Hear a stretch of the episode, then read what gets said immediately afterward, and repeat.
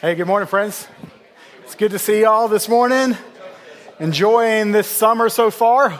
It's ama- amazing weather, right? So it's uh, pretty, pretty awesome. But it's good to uh, be here with you. If I haven't had a chance to meet you yet, my name's Jake. I'm one of the pastors here at Midtown Church, and so glad that you're joining us.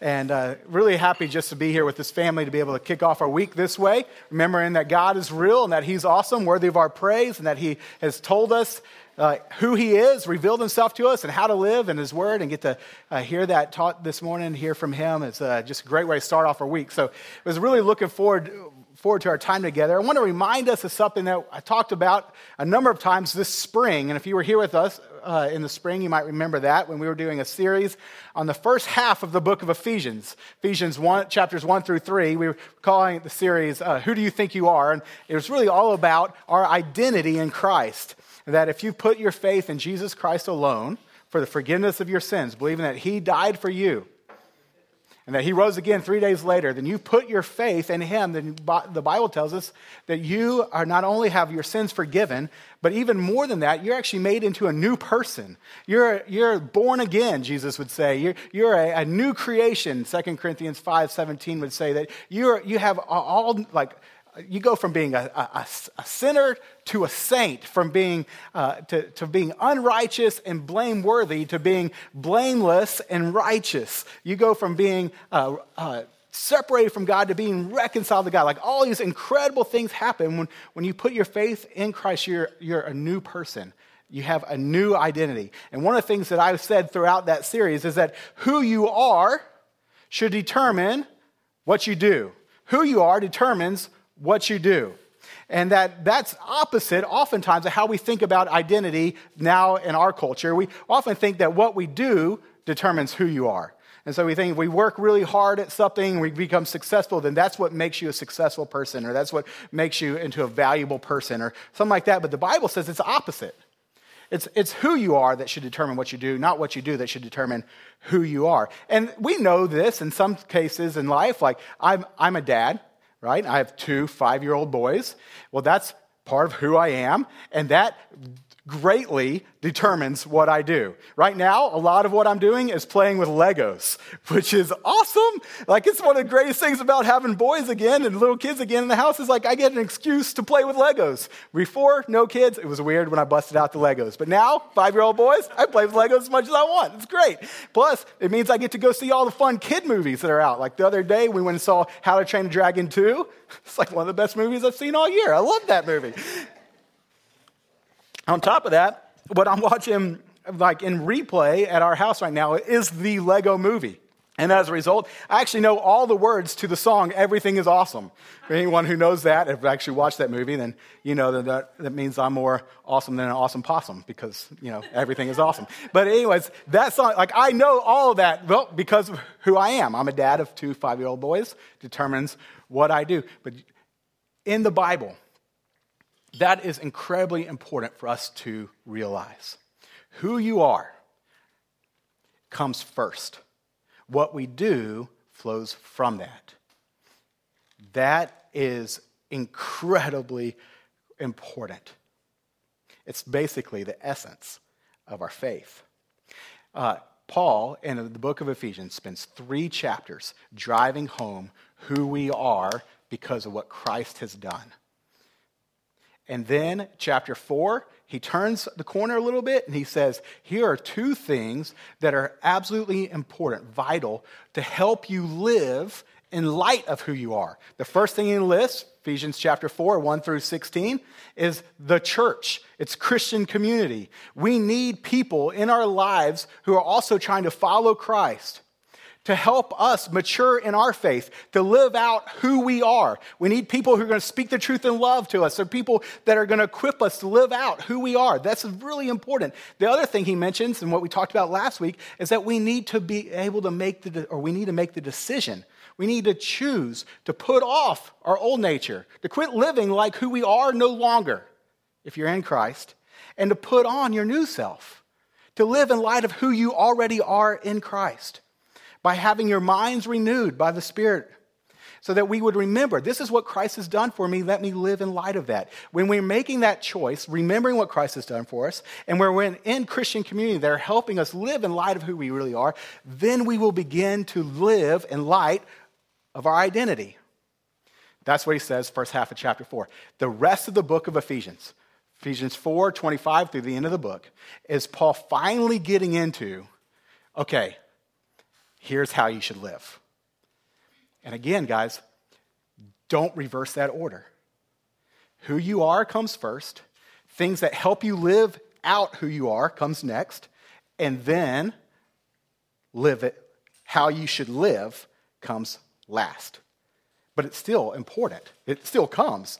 And so that's what we're going to begin looking at this morning. How do we live out who we are in Christ? What kind of conduct what kind of characteristics should be true of us in light of our identity in Jesus Christ. And so, uh, basically, the question we're going to be wrestling with this morning is what does a godly life look like and what moves us into it?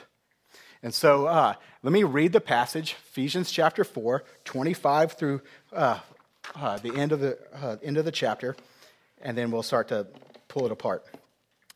Ephesians 4, verse 25 says, Therefore, having put away falsehood, let each one of you speak the truth with his neighbor, for we are members one of another.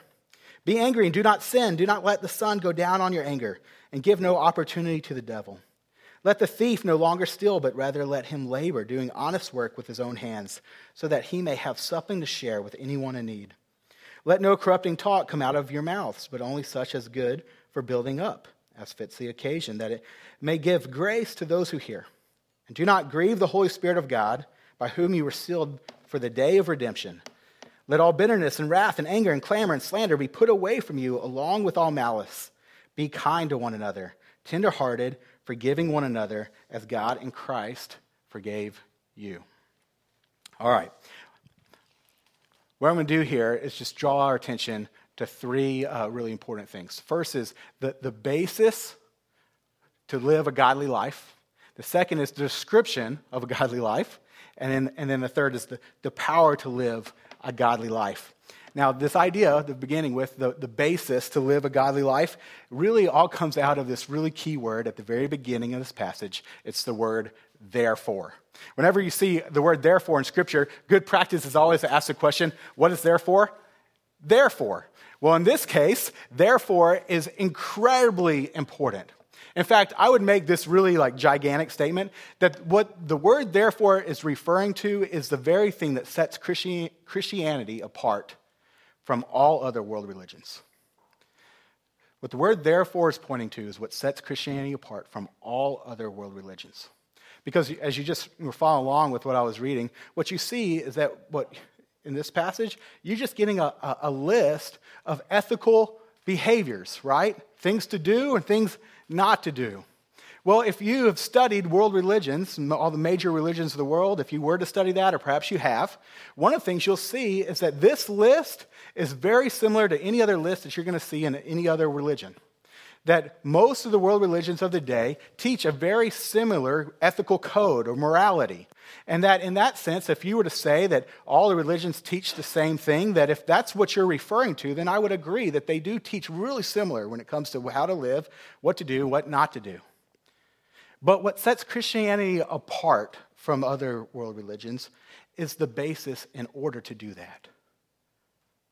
It's, it's the motivation, it's the support, it's the rationale, it's the power to do that. And that's what the word therefore is pointing to. See, therefore, it refers back to verse 24, and 24 builds off of chapters 1 through 3. Verse 24 says this it says, um, Put on the new self, created after the likeness of God, in true righteousness and holiness. Put on the new self, created after the likeness of God, in true righteousness and holiness. Well, how do we do that? Why could we do that? Well, the reason that we can put on a new self is because a new self has already been given to us by Jesus.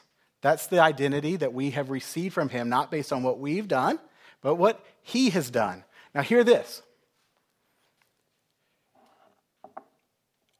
All other world religions teach that in order to, to be accepted by God, you have to keep the moral code. It's a similar moral code, but they say you have to keep it to be accepted. But Christianity begins where all other world religions hope to end. See, Christianity says because you're accepted, based not on what you do, but what Jesus has done, then keep the moral code. And don't do it in order to be accepted, but because you already are. And guys, that's amazing. That's what therefore is referring to. Because you've already been accepted by God, made new, a new creation, adopted into his family as a child of God, therefore obey. Not if you obey. If you obey, then you will be adopted into God's family. That's not Christianity.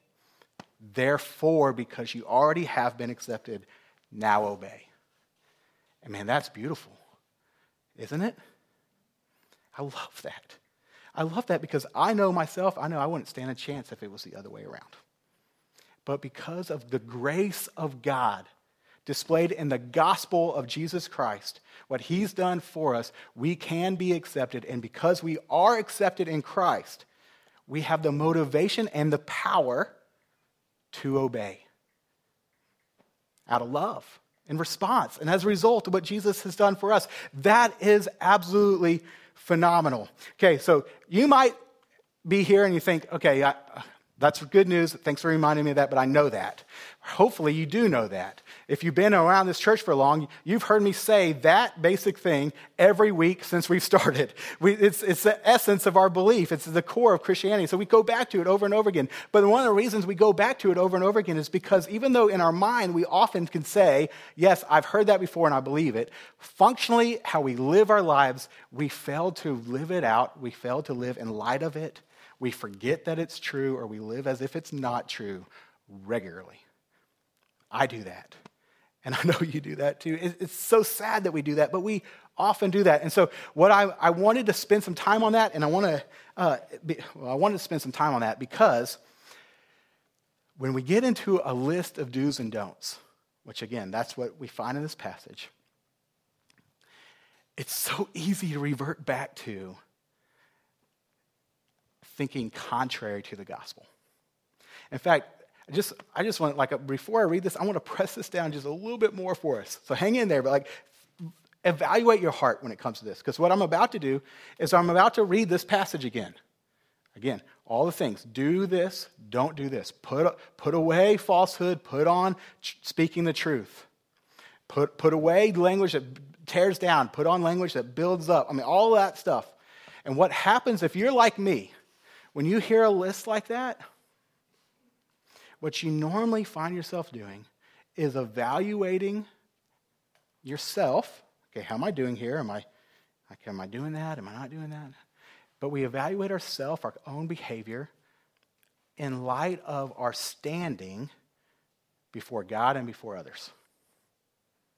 That when we read a list of things that we should be doing or not do, we usually think about it as, okay, how am I doing that? I'm not doing good. With what does that mean? And we think what it means is it affects our standing before God or standing before others. And guys, that's not in line with the gospel. For example, put off falsehood, put on speaking the truth in love, or speak on, put on honesty. And we think, man, okay, I'm doing, how am I doing with that? Okay, you know, I think I'm, I think I'm doing all right with that. I think I'm, I think I'm doing good with that. Look, hey God, look at me. Like I'm, I'm doing good. Don't, aren't you, aren't you like, man, we're close. We're tight because look, I'm, because of my behavior, because of what I've been doing. Or we think, look at it and we think, oh man, I'm not doing so good at that. Man, I've really been, really been telling lies lately. I've been, I've been hiding. I've been putting on masks. I don't want people to know what I'm like. Man, I'm, I'm not doing so good. I'm not doing so hot.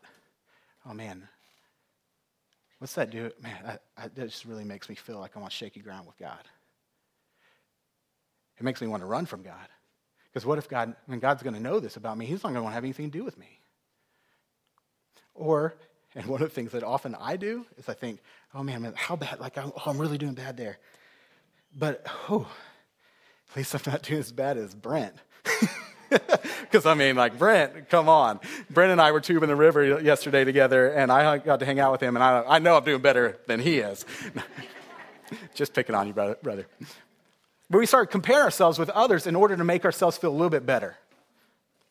And what does that all result in, guys? What it results in, if you feel, if you're evaluating based on your standing, how you're doing behaviorally and thinking it affects your standing, then it either leads to pride or it leads to despair.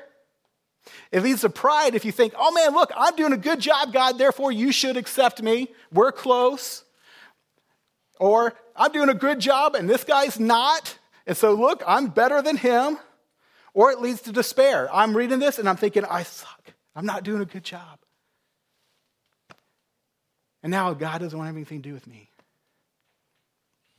Guys, that's not what we're to evaluate. Our standing before God is not based on what we do, but what Jesus has done for us.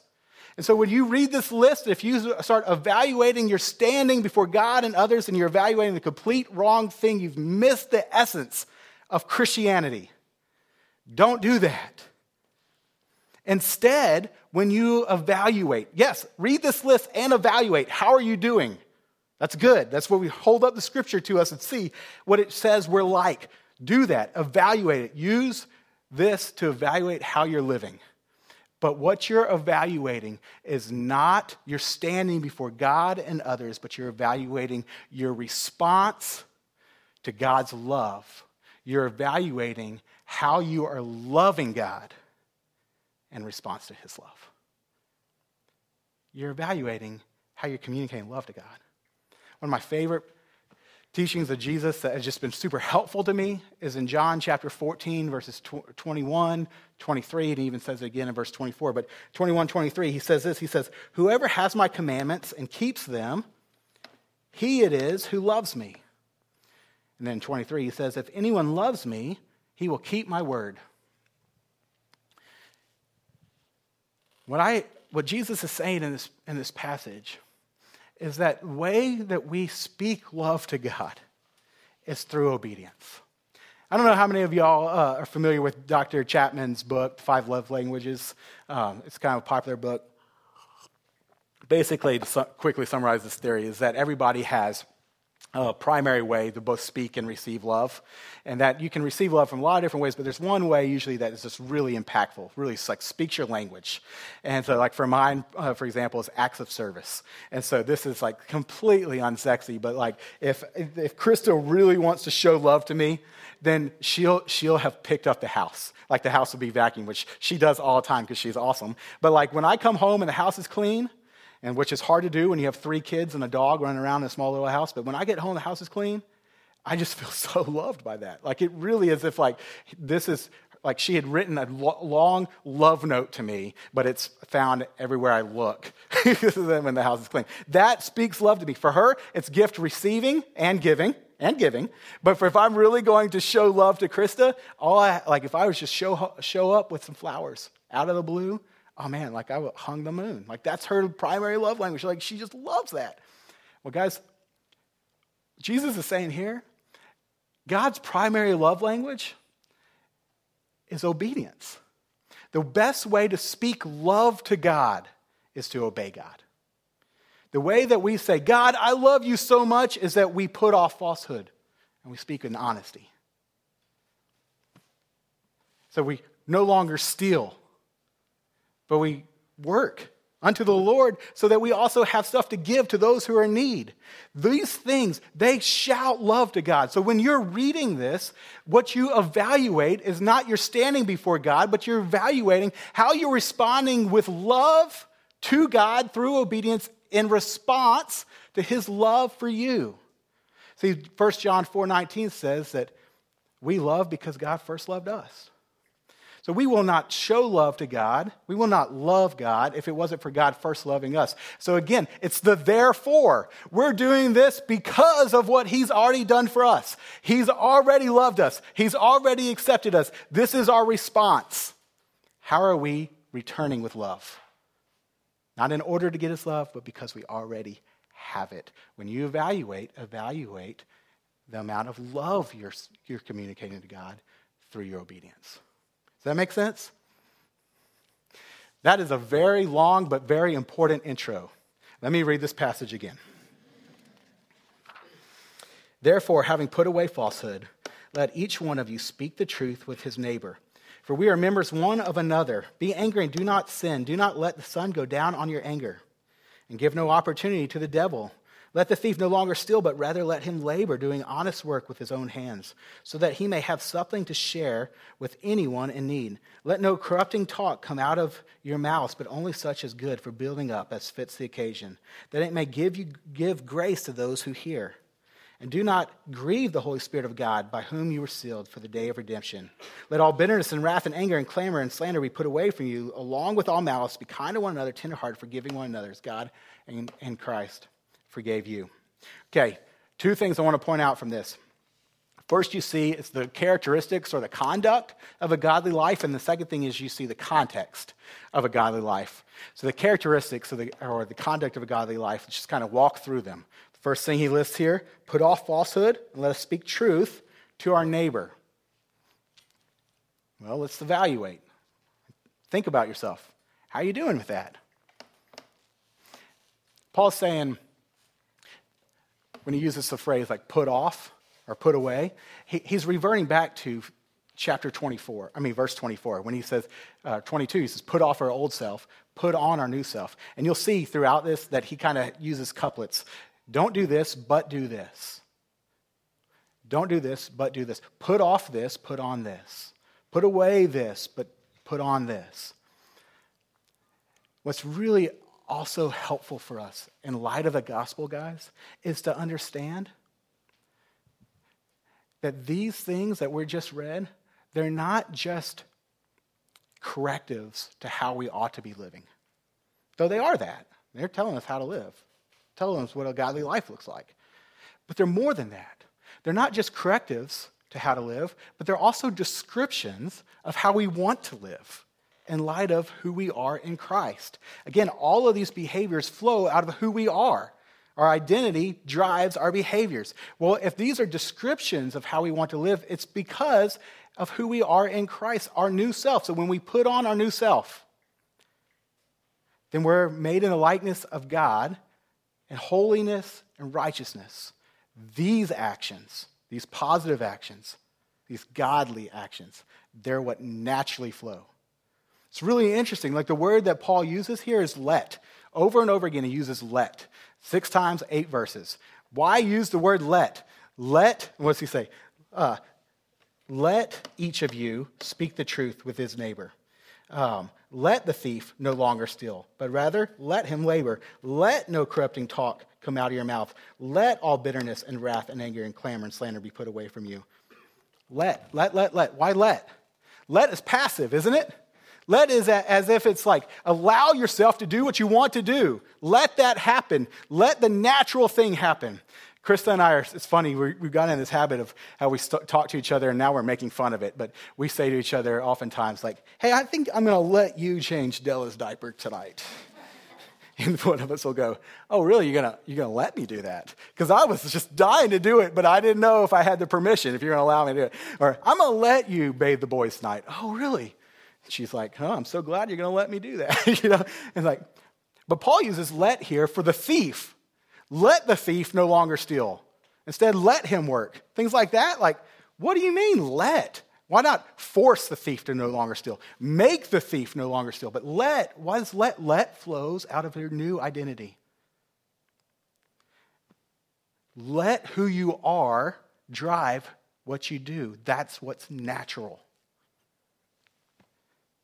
You don't force it, you don't have to, because you're not trying to become someone you're not. You're trying to live out who you already are. Guys, do you believe that? That's powerful. That's the gospel. The gospel, Jesus Christ forgives us our sins and makes us into a new creation. And these, this list, yes, a corrective on how to live, but also a description on how you want to live. And what's he say? He says, hey, put off falsehood. Quit lying. Don't be inauthentic. Don't hide. Don't mask. Speak the truth. Why? Because you're all members of one another. You belong to one another. Those kind of things, they tear down community. Uh, lying, falsehood tears down community, but speaking the truth, being honest, builds up community. In light of chapter 4, Paul is saying how important community is. He says, so don't, don't do that. That works against the thing that's going to help you, the Christian church, to live out who you are. Be honest. But how do we do that, guys? How do we do it? We cling to the gospel in response to what Jesus has done for us. See, if, if Jesus would die for us, knowing everything about us, if he would still choose to love us in that way, then we can know, oh, man, I am lovable as I am. Which answers the big question of all of our hearts. If people really knew me, would they love me? God says yes. God says yes. Well, then, if God would love you to that degree, then you can be honest. You don't have to put on falsehood. And because God loves you to that degree, then you would respond with love to God by being honest and putting away falsehood. How are you doing with that? Are you responding? And are you living as a result of the gospel? Does it show up in how you're living an honest life? The next thing he says here is in anger, do not sin. Do not let the sun go down in your anger, giving an opportunity to the devil. In this sense, anger is not a sin. Anger is an emotional response, it's a natural response to anytime you see or experience injustice. You see or experience injustice, you get angry. That's good. That's actually a right response. But in that response, in that emotion, we can often sin. It's what we do with that that then leads to sin. Paul, Paul mentions a couple things that we do that in response to sin that doesn't walk in line with who we are in Christ. First thing is, is that we hold on to it. So he says, don't let the sun go down your, on your anger. Basically, a figurative statement to say, don't hang on to this. Don't let your, your, your anger simmer. Because if it does, then the things in verse 31 all happen. What's he saying 31? Bitterness, wrath, anger, clamor, which is like shouting, slander, and malice. The desire, malice is the desire to do evil. Those things are often the things that happen whenever we start sinning in a response to anger. We hold on to it, we grow bitter. We hold on to it, we grow angry. He uses the word angry again, but this time angry is, is speaking to uh, the action that comes from the emotion.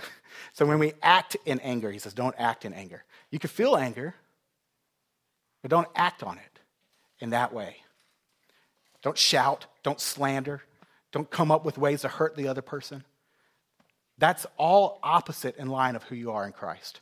That's your old self. Instead, what should you do? You should be kind.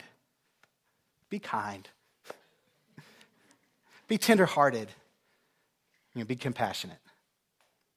Forgive one another. That's how you doing with that? Are you living like your old self? Or are you living in light of who you are in Christ? Are you bitter towards somebody?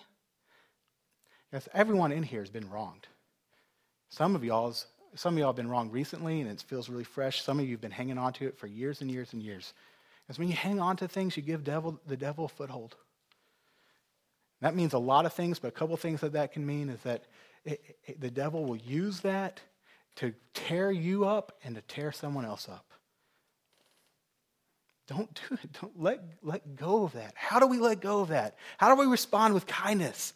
How do we be tenderhearted people? How, how, how can we forgive?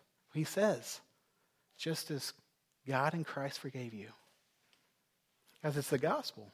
It's us responding to the gospel. Again, because of who God, what Jesus has done for us.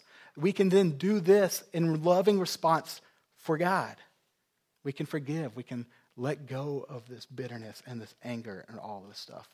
When we remember that we had sinned, we had, we had offended God so much that only his death would be the thing that could make us right with God. When we remember that, and that he willingly did it out of love, providing for our forgiveness, man, that humbles us, does it not? Which puts you in a position to be able to forgive others. See, when you say, oh, I would never do what they've done to me, then you take a superior stance that gives you a right to look down on and judge. But when you say, man, I'm so messed up that God would die, had to die for me, then that humbles you to the ground and puts you in a position to be able to forgive others. And when you realize that you're so loved that God would forgive you, then it gives you the, the confidence, that the, it gives you what you need in order to forgive others. Yes, in response to, as a result of the gospel, let us not hang on to anger, but let us be kind and tenderhearted, forgiving others. The other thing he says here is let their, let their, in verse 21, let, their, uh, let the thief no longer steal, but rather let him labor, doing honest work so he may share. Paul's saying, don't, don't be someone who uses people. And don't steal. But even more than that, don't, don't be someone who takes advantage of others, who's just a taker, using people. But instead, be someone who blesses people. Someone who doesn't take, but who gives. This is a great picture of Christian ethics right here. Is God's not just saying, hey, don't, don't steal. And he's not just saying just, just work so you take care of your own needs, but he's going so far as to say, work so that you can also take care of the needs of others. How are you doing, guys? Are you stealing from anybody, your employer, anybody like that? The government? Are you taking advantage of people? Are you using people? Are you using the church?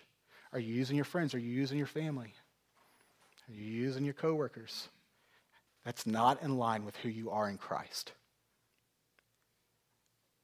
If you're doing that, you're not speaking love to God. Because are you speaking love to God and how you're blessing people instead of using them? How can we do that? That's hard. Being selfless, I'm pretty sure that's like one of the hardest things ever. How do you do that? Well, when you see Jesus, you go back to the gospel, you see Jesus, what's he doing? Jesus leaves heaven he leaves the privileges of deity where everybody, we should all be serving him. That's what's right. That's what's fair. But instead, he comes to earth and he serves us. And he labors for us. On the cross, Jesus is paying the penalty of our sins. When we see Jesus dying for us, guys, it moves us in response to his great love to say, Oh, I want to love him. He says, Love him by also meeting the needs of others, just as I, Jesus, met the needs of those who could not meet their own needs. You. You turn around in response and meet the needs of those who can't meet their own needs. In response to my love, love. And as a result of what I've done for you, in dying for you, I've given you my spirit within you so that you have the power to love and meet the needs of others. How are we doing with that? Are we living in light of who we are?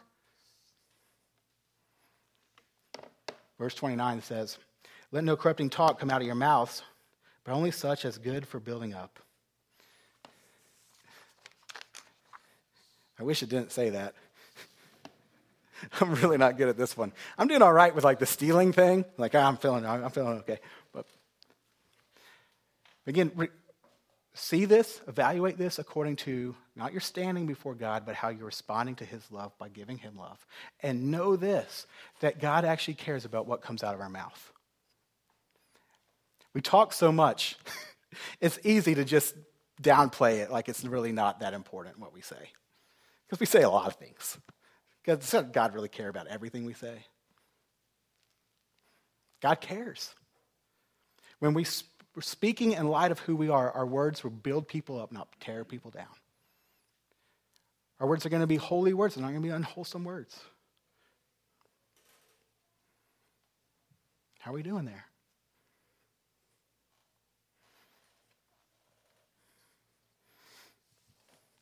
It's, it's funny. It's, I don't know. It, I guess it's not funny, it's, it's, it's actually pretty convicting because verse 30, he, he follows that statement in verse 29 with this and do not grieve the Holy Spirit of God by whom you were sealed for the day of redemption. Like what we say really does matter to God. To the point that the Holy Spirit, like within us, we can grieve him, we can sadden him by how we talk. That's a pretty big statement. Just a quick aside, uh, also a good, a good verse to point to to say like the Holy Spirit isn't just this like it, it's really a person, the third person of the triune God, and that he has feelings. He can be grieved, he can be saddened. The Holy Spirit lives within us, guys, to help us transform, to, to, to, to sanctify us, to help us live in light of who we are in Christ. And when we're not listening to him, we're not allowing him to do his work in him. Here, we're not allowing him, we're not letting him what's naturally in us, if we're not letting that come out, speaking words that build each other up, then it grieves him. It's as if he's saying, I, I, I want to help you become like Christ. I want to help you be, live out who you already are. Don't hinder me. Don't, don't turn me off. Don't work against me. When we do that, it grieves him. Guys, what we say matters. How do we, how do, we do this, though? How do we speak wholesomely? How do we build each other up? Because we can do it because we have the Holy Spirit in us.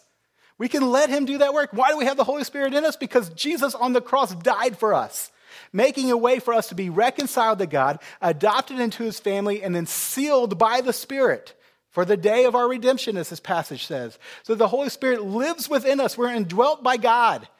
Well, now we have the power as a result of the gospel to speak the language that God would have us speak, to speak in a way that God would have us speak that's in line with who we are. Guys, this is good news. We have what we need to do this. Will we let Him do it in us because of what God has done for us in Christ?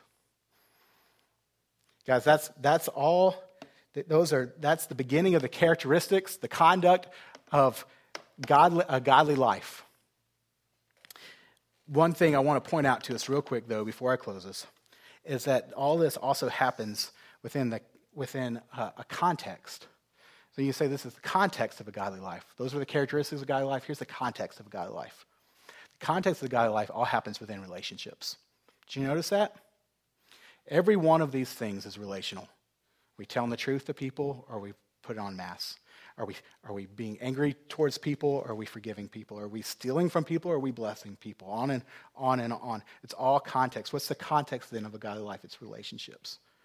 As relationships are incredibly, incredibly important. What God wants to do in making us like Christ is He wants to move us into deeper relationships and He wants to impact how we relate within those relationships. He wants us to have great relationships. And if you are growing in your walk with God, one of the things that you will find is that you will be going deeper and deeper into relationships. You can't do it alone, and God's Spirit won't lead you into it alone. He's going to lead you into relationships. It's the context of the godly life. Why is that the context? Well, a couple things real quick. Relationships expose our need for change. So they help you see that we need to change. I mean, how many of us have been married or had a roommate and realized this is completely true, right? You get into close proximity with somebody and you realize, oh man, I'm, I'm not quite the good person that I thought I was. I'm way more selfish than I realized it. Relationships expose that. Relationships don't make that happen. Relationships expose what's already inside of you. So you can realize your need for change. That's helpful. The other thing that relationships do is that relationships encourage our change. Relationships encourage our change. How do they encourage our change? Because when you have people relating in a godly way, it encourages you to do that, doesn't it? If you wrong somebody and they forgive you, does that not have a major impact on you? When someone uses their words not to tear you down but to build you up, does that not have a major impact on you? When someone doesn't take advantage of you but works hard either to like in their job or in other ways in order to bless you? Does that not have a major impact on you? Absolutely it does. And when we are relating in relationships in response to as a result of the gospel it encourages others to relate in a godly way as well. And when we find ourselves in a community where we're all doing that it has this incredible impact on us. Relationships encourage godly living. Guys, that's the beauty of the church. That's what Paul's saying in the first part of Ephesians 4. That's why we need one another. And just as a quick aside, if, if the best way we do that in this church is not on Sunday morning, so that's helpful and this is important, but I really want to encourage you to also consider getting into a huddle. And a huddle is just our terminology for a group of like three to six that meet together on a weekly or bi weekly basis to support one another, to know what's going on in each other's lives, to know how to pray for one another and to pray for one another, to encourage each other to be in the Word and to hear from God and obey His Word. And that in this really close relationship, we are known and pointed towards Christ, and you can be known and you can know others and point them towards Christ. God uses that to really grow you. It's really powerful. I want to encourage you to be in a huddle. And if you've got a connection card, you can, if you're not in a huddle, just right in the back, huddle. And we'll call you and we'll give you more information about it and let you, you know, get your, answer any questions you have about what that would look like or when they meet and all that stuff. We'd encourage you to get into a huddle. Because relationships help us grow. It's the context of a godly life. Okay.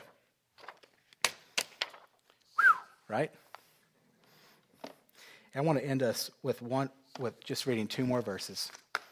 Because what I love about Paul is that it's wild. He spends like three, over three chapters driving home, this is who you are, before he ever gets into this is how you should live. Three chapters. I mean, like half the book. And then he gets a, he hits us with six verses on like ethical behavior. This is how we should live in light of who we are. And then he stops and he goes back to, hey, just remember that this is possible because this is who you are. And so he goes back to the power, the power to live a godly life in Ephesians 5, 1 and 2. Two of my favorite passage, uh, verses in the entire Bible, and we're going to talk more about them next week, but I just want to end up with this. It says, Therefore, be imitators of God as beloved children, and walk in love as Christ loved us and gave himself up for us as a fragrant offering and sacrifice to God. Guys, how can we do this? Because of who we are in Christ. Who are we? The beloved children of God. If you've put your faith in Jesus Christ alone for the forgiveness of your sins, you're new. You've been born again. You're adopted into the family of God. He is your father. You are his child. And guys, children emulate their dad.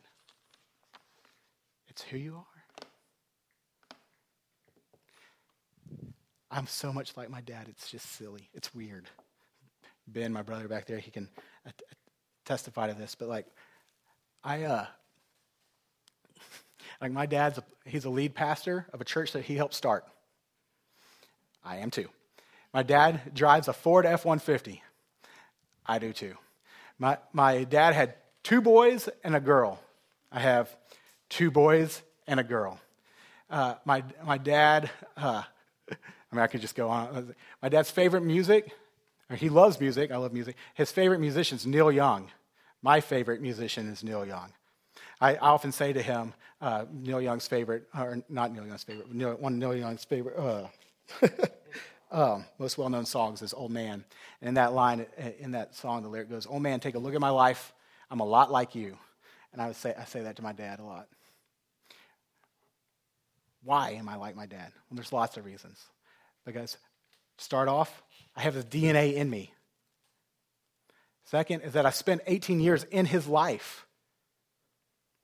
And then I worked for him for five more years at his church, under, underneath him as a pastor at that, that church. I've been, he's in me and I've been with him. And so I'm a lot like him. And guys, Paul sums up be honest, don't sin in your anger, bless people, use your words to build up, forgive. He sums it up with this crazy statement Be imitators of God it's as if he's saying, hey, do this. Really, let me just sum it up this way be like God. Just be like God. That's all. But then he tells us how as his beloved children. And guys, because of what Jesus has done, as a result of the gospel, and in response to the love of God displayed in the gospel, we are his children. And as his children, we can imitate our Father. He's in us. He's given us all we need. Let us respond in love. Let us live a godly life for His glory and our good and the blessing of this community. Let me pray. Father God, thank you so much for the gospel. Thank you, God, that this, verse, this passage does not say if you, if you put away falsehood, if you no longer steal, if you no longer speak unwholesomely, on and on and on. But God, it says, therefore. Therefore, in light of what you have done for us, in light of the gospel, in, in light of how you have made us new as a result of what you've done, and in response to what you've done, the love you have displayed for us, you proclaimed to us, you provided for us in Christ. This is what comes. God, may it come. May us May, may we believe that this is what you already want to do in us, that you've given us the desire to live this way, and may we let you, let you live this out in us. God, we love you. Thank you so much for loving us. May how we live communicate our great love for you in response to your love for us. In Jesus' name we pray. Amen.